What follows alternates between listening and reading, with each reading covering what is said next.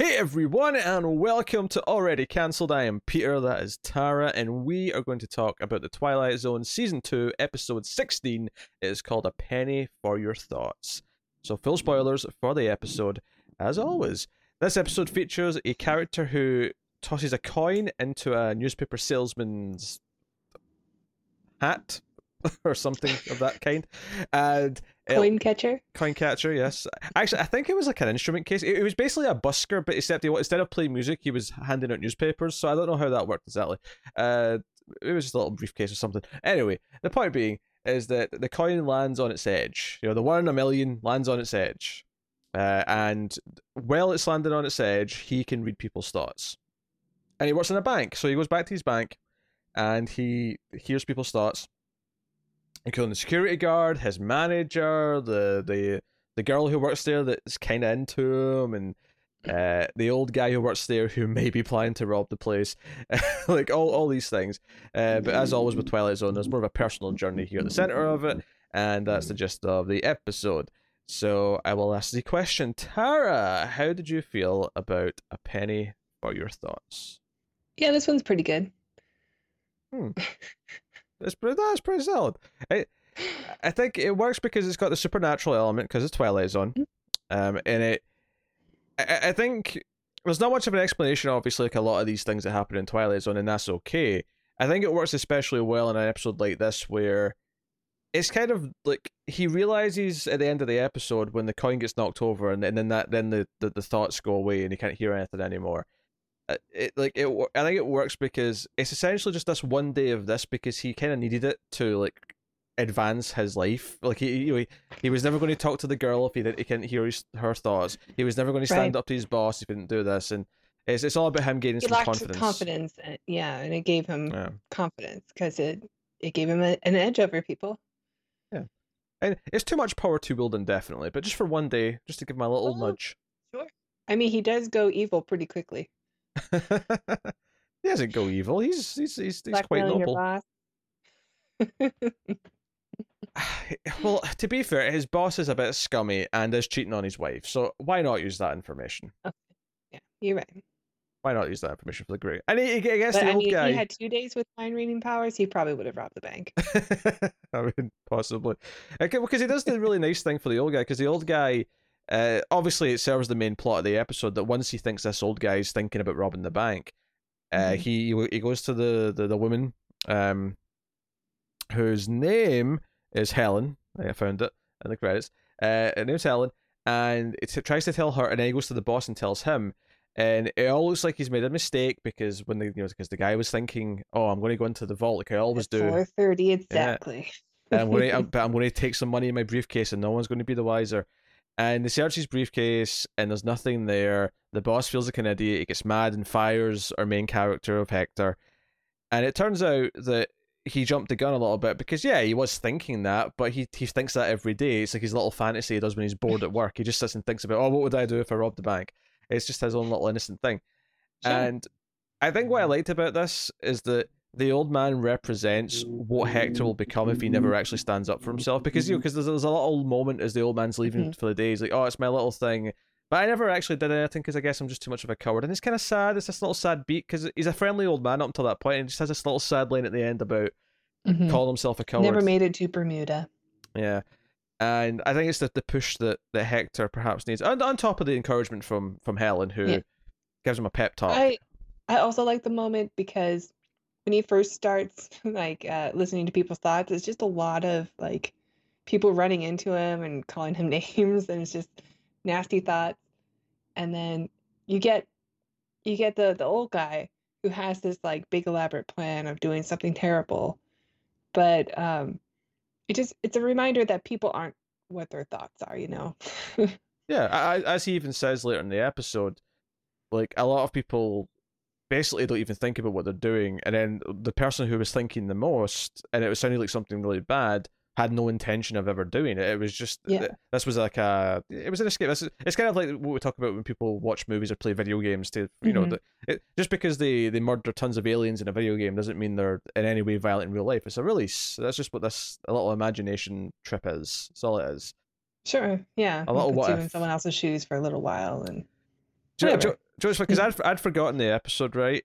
Because I'd seen I've seen season two. When we get to season season three, I have never seen any of them, so that'll be fun. But uh, I I didn't remember any of this really, and outside of like a vague like oh this seems kind of familiar feeling, but other than that nothing. And everyone he's run into, I, I think I'm actually wrong thinking this. I think there was a woman on the street, but there's a joke in the, the bank when he's he's walking around intentionally listening to various people and the security guards thinking about baseball and and so on and so on. It gets to this woman, which by the way, I did think it was a bit weird how this bank there was like so many people who were just staring at wads of cash, and I'm like, I know it's a bank, but people don't just sit and look like at their money. monopoly money too. Yeah. at like that's not real money. But they're all well, I, I wouldn't notice that because I'm not as accustomed to American you know notes, but Ignorance is bliss. it all looks like monopoly money to me is what I'm saying. But but uh, he goes up to this this woman, this blonde, who's looking at this wad of cash, and there's just nothing. And I thought it was going to go down the path of oh, he can't hear women's thoughts. It's all been men, and that's not true. There was a woman on the yeah, street, but I then think. immediately the next Yeah. person he hears is the girl Yeah. that is And I- Helen. and I started, I started laughing because I realized the joke was she's just, she's just an airhead. she doesn't Yeah. think anything. I was like, okay, that was pretty funny. Yeah, that it's was- pretty funny. I laughed at that too. I mean, I, I won't call it subtle, but it was a sly joke. It was a sly little joke that they, they threw in there, uh, Mm-hmm. which which I think holds up. It's actually still pretty funny. So, uh, fair play. Yeah, Yeah. I agree. That moment was good. I like um, I, I like the character a lot. I read in the trivia that he, he does look a lot like Jim Carrey, but apparently he, his like his look, uh, like his hair and his suit and everything, is almost like uh like a spitting image of his character in um The Mask, where he also was a banker. So I don't know if it's like intentional or not. I, that was kind of a neat thing though. So just to make this clear, you're accusing the mask of copying this, not this copying the mask. Yes. I just want to make that clear.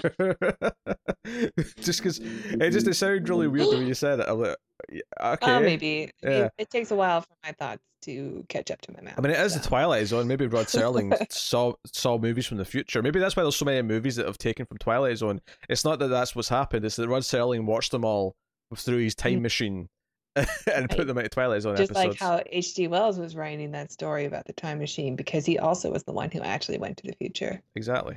Yep. Yeah. There you go. It all makes sense. It all clicks together. Uh, all adds up.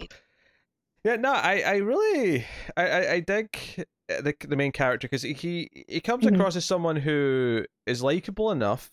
He's a bit of a he's a bit of a schmuck in the way that everyone kind of walks over him, but you know Helen's the one person who's kind of rooting for him, and like Mhm. like because there's a moment where he goes in to tell her that okay he's heard this this guy this old man wants to rob the bank and he's trying to tell her this this is in the way he's like sort of taking her says come into this office with me so I can talk to you and she the first thing she thinks is uh oh uh, this is a bit weird I don't know what's taking him this long to work up the courage but I'm glad he's done it and he's just like now listen to me someone's going to rob the bank Yeah, he's a little slow to realize that she is way into him. Yes. Uh, well, because I, I think actually the moment at the end is as far as I don't know if couples or, or romance elements of Twilight Zone episodes have mostly been that successful. It tends to just be an element that's there, but not something that's. Whereas I actually Right. thought the ending of this, Where where she's like literally the ball and chain. Oh, in past episodes, you mean? Yeah, yeah. Yeah. Because at the end of this, uh, after he's like, because he, although I did think he was acting like a crazy man, I was like, everyone else in the street must think he's an absolute nut job because he, he kept grabbing people to listen to their thoughts and didn't hear anything. I know. And I'm like, you're just grabbing people. There's a lot of scenes like if you take out the the thought dialogue, like it's just people staring Yeah. and like nodding. It'd be very uncomfortable. Uh, Yeah, I, I- I think what you would do now is you would still have them talking, but what you would do is you'd lower the volume of them talking and hear the thoughts over the top of it to establish that it's not that weird. Uh, whereas the Yeah, timing in this right. is it's, it's almost like it, the pausing for canned laughter in a, in a Mm-hmm. sitcom that has the laughter. Uh, which if you ever watch like there's the scenes of like Big Bang Theory on YouTube where someone's taking out the canned laughter and it is the most awkward, like just this is weird and disturbing. Do you think it's in the script? Pause for laughs. I think it is. Yeah, I mean, well, I think Big Bang Theory is one that I could be wrong. This I know How I Met Your Mother was this way, where it had the canned laughter, but it wasn't shot in front of an audience. It was all added in later. Uh, Mhm. So it must be in the script. It it has to be there for them to know to pause after each joke. You know, when the Right. the joke the laughs are supposed to be. I think for shows that were actually filmed in front of an audience, it's more natural because they, they just they, they hear the audience and they sort of know to wait a second Yeah. for the line. Okay. We have to Yeah. stop. But anyway, the, the, the thing I was getting to at the end here is like I actually really thought it was sweet the way that uh, after he, he tests all these random strangers, which honestly some of them should have punched them, and the woman should have been yelling for help that some weird man was grabbing her. But he goes back to Helen and he, he grabs her and says, "I can't hear, I can't hear anything," and she just sort of smiles and says, "Are you sure you can?" As if like you know what I'm thinking. like it was sweet. It was a sweet beat. So Yeah, uh, that relationship would never work anyway. no. If you can hear the person's thoughts. Oh sure, yeah. No, of course not. it, it'd be fine for like maybe the, the- the the honeymoon phase for a little bit, but as soon as they have one like mood where they're annoyed at you for something and you hear it, you just you wouldn't be able to let it go. It'd be like, no, I, I heard what you thought about me. No, no, I've never seen the movie, but apparently this is, episode's also the inspiration for what women want. That makes sense to me. I've, I have surprisingly seen that movie. Yes, uh, uh, Mel Gibson and Helen Hunt. right. Helen right. Hunt, of course, the star of the hit film Trancers. Ooh. and Trancers 2 and Trancers 3. Well, Possibly more, I don't know. th- three's a cameo, I would say. Not so much a star. She, she, the she was nice enough to show up for a scene in three to sort of explain her absence, and that was it. Yeah. E- e- end of you story. Trancers. I know. Well, you know, you wanted to get us talking about Trancers, you can get that on patreon.com slash TV for $1 per month, uh, amongst other uh, B don't movies. have to do it. Uh, you, you, well, there's, there's regular Patreon plugging to do at the end. You will still partake in. How dare you? Uh, but no, I, uh, I really, I, I thought the, the the romance, well, simple was sweet enough, and Mhm. the characters were likable, and the boss was a bit of an asshole, so it, you didn't necessarily feel too bad about him. Kind of leveraging him a little bit sure. Yeah. when he's like, ah, well, you know, I mean, what's that about Felicia? Uh, uh sir, I mean, oh, I'll know all about that. I mean, maybe I should be the head of accounting, perhaps. just this is just a thought. Uh, one way to get a promotion. yeah, well, because he, he- he's he's getting hired back anyway. We didn't mention this part. One of the things that he hears early on, the first thing that kind of like becomes like a real plot element, is that this guy, a big client at the bank, is taking out a two hundred thousand dollar loan, which in nineteen sixty money is particularly. I mean, it's big. It's still big today, but I mean, it's even bigger in nineteen sixty. Uh, Definitely. and he's taking it out, and it's like, oh, you're expanding your business, and he's like, yes, but then he hears him in his head, he's like, yes, you could say that. I'm going to put half of it on red 42 or something. He says it's a horse. He talks about a horse. Uh, I realized I just said a roulette thing, Five to one odds. Yeah, but he's talking about gambling, and of course he's getting like. Obviously, you're not supposed to take out loans at the bank to gamble. That's a pretty big no-no. But he's a disrespected client, uh, and his boss gets mad at him for like sort of like suggesting that he's going to do this, and it's a whole thing. But he, he wants to hire him back at the end of the episode because he gets a call from the police saying that he's been caught trying to gamble with, uh, you know, company money, and so he he actually was right, and the loan never went through. So there you go. He's he's actually He saved, the bank. Yeah. So, no, I, I this it's a funny episode. I think it it manages to hit, play with its concept and have a little bit of jokiness with it and do some fun stuff. But then the actual little message and story that it has about him realizing that he could become this old man if he never moves forward in his life and doesn't take a chance or two also works. Uh, so it's one of those ones where uh, all these elements click together, and by the end, it's a satisfying episode. And there's very little to complain about or I agree. I, I I have one complaint. Every time I see this actor, I always think that he's Roddy McDowall. and he's yeah he's not. He's not. He looks so much like him. uh, I, can- I can see that actually. I can see why you'd say that. He was in a Twilight Zone episode in season one. Uh, he was in the uh, Purple Right. Testament, but So was Roddy McDowall, not in that episode, but he was in the the the the, the people in cages menagerie episode. the, the one that was basically a precursor to Planet of the Apes. Yes, uh, he was in that one. Uh, Which also a Roddy McDowall movie. also a Rod Serling movie. mm, Cornelius. Yeah, all that stuff. I mean, honestly, yeah. The, the only real thing, if you want to be like the- like a cynical JD Dassler about it, yes, like the the stuff we mentioned about the okay, it's kind of unnatural how long he's staring at people as they're waiting for him to sp- speak while he's listening to their thoughts. Mhm. Like, yeah, it's a bit unnatural, A lot of people run into him yeah. in the beginning. Yeah, this guy. I mean, I guess uh, you could argue that's intentional. The idea that he's always he's a bit of a He's pushover. maybe he's not also paying attention because he hears thoughts in his head. Yeah, that makes sense. But I think it's also thematically like he's a bit of a pushover, so like people are just constantly walking through him. Uh, yeah, it works for the character and like, he also gets is. back at the bully, like the, the bank bully guy, um, which is, you know, he does a lot. He he's basically like George McFly. He gets the girl, throws water on the bully, gets a promotion, That's gets a better life. That's what's missing. See, as they walk off on the street after after the final moment where she says, "Sure, you know what I'm thinking," and he smiles at her. All it's missing there is the dun dun dun dun, da, da, da, da, as they walk Where off. We're going. We don't need roads or banks. So that was the episode. yeah, it's a pretty good episode. Yeah, pay for your thoughts. That's that's a solid one. Uh, very little to complain about. So, uh, and the performance is also good. Uh, so no, good. Uh, so next time, and next time's a videotape episode. You could tell immediately. I mean, God, that's that. I that- noticed. Yeah, when it cut to this this uh, next time on at the end, I was like, oh God, this looks rough. He also said it's going to be a spooky one. Yeah, so it's going to be a horror tale. It's called 22, uh, which not that really matters, but it's uh, written out rather than uh, numerical. And here's the description on IMDb. While in the hospital recovering from overwork, Liz Powell keeps dreaming about going down to the hospital morgue. Okay, I see potential. sounds spooky. Yeah. Uh, there's a dude in the image that uh, it doesn't really. I, when it was small, I thought he looked a little bit like Harvey Keitel, but it's not. I mean, what I, I never thought it was actually him, but I thought it looked like him. But he, he, he doesn't really. It's just when I when I made it bigger, it was like, ah, nah, it doesn't really. It would be a very young Keitel.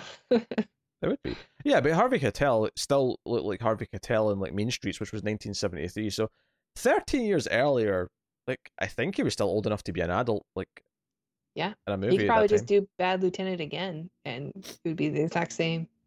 He would look the exact same. Uh, oh, he's an old man now, but like he, he he's one of those guys who did look the same for a long time. So that's next time twenty two.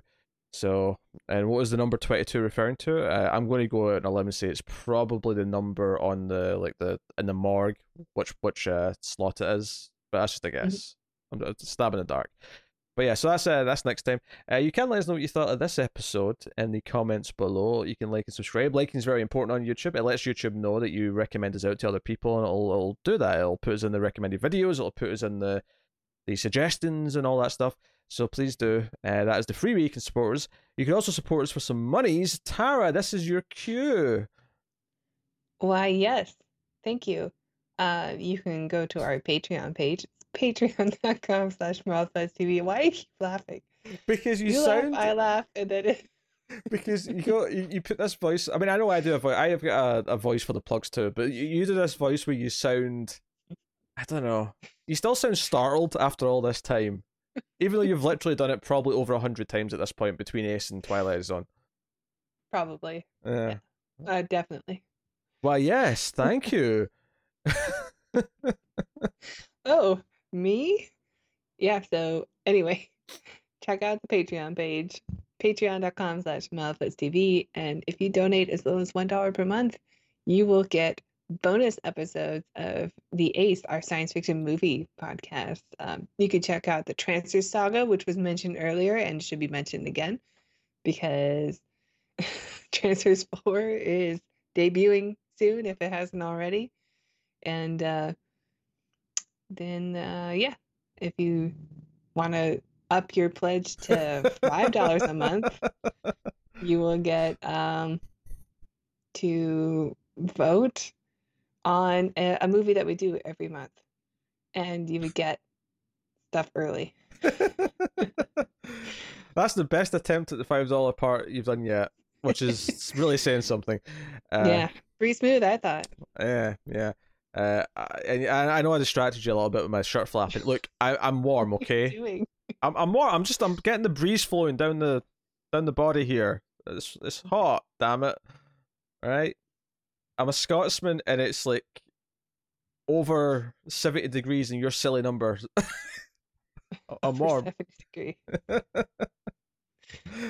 nah, it's more like 80 something, I think. But uh, look, the point is, the point is, it's warm. I've been feeling it all day, and here we are. So thank you very much once again for watching and listening. Guys on Twitter, of course, at mailed underscore fuzz for channel updates.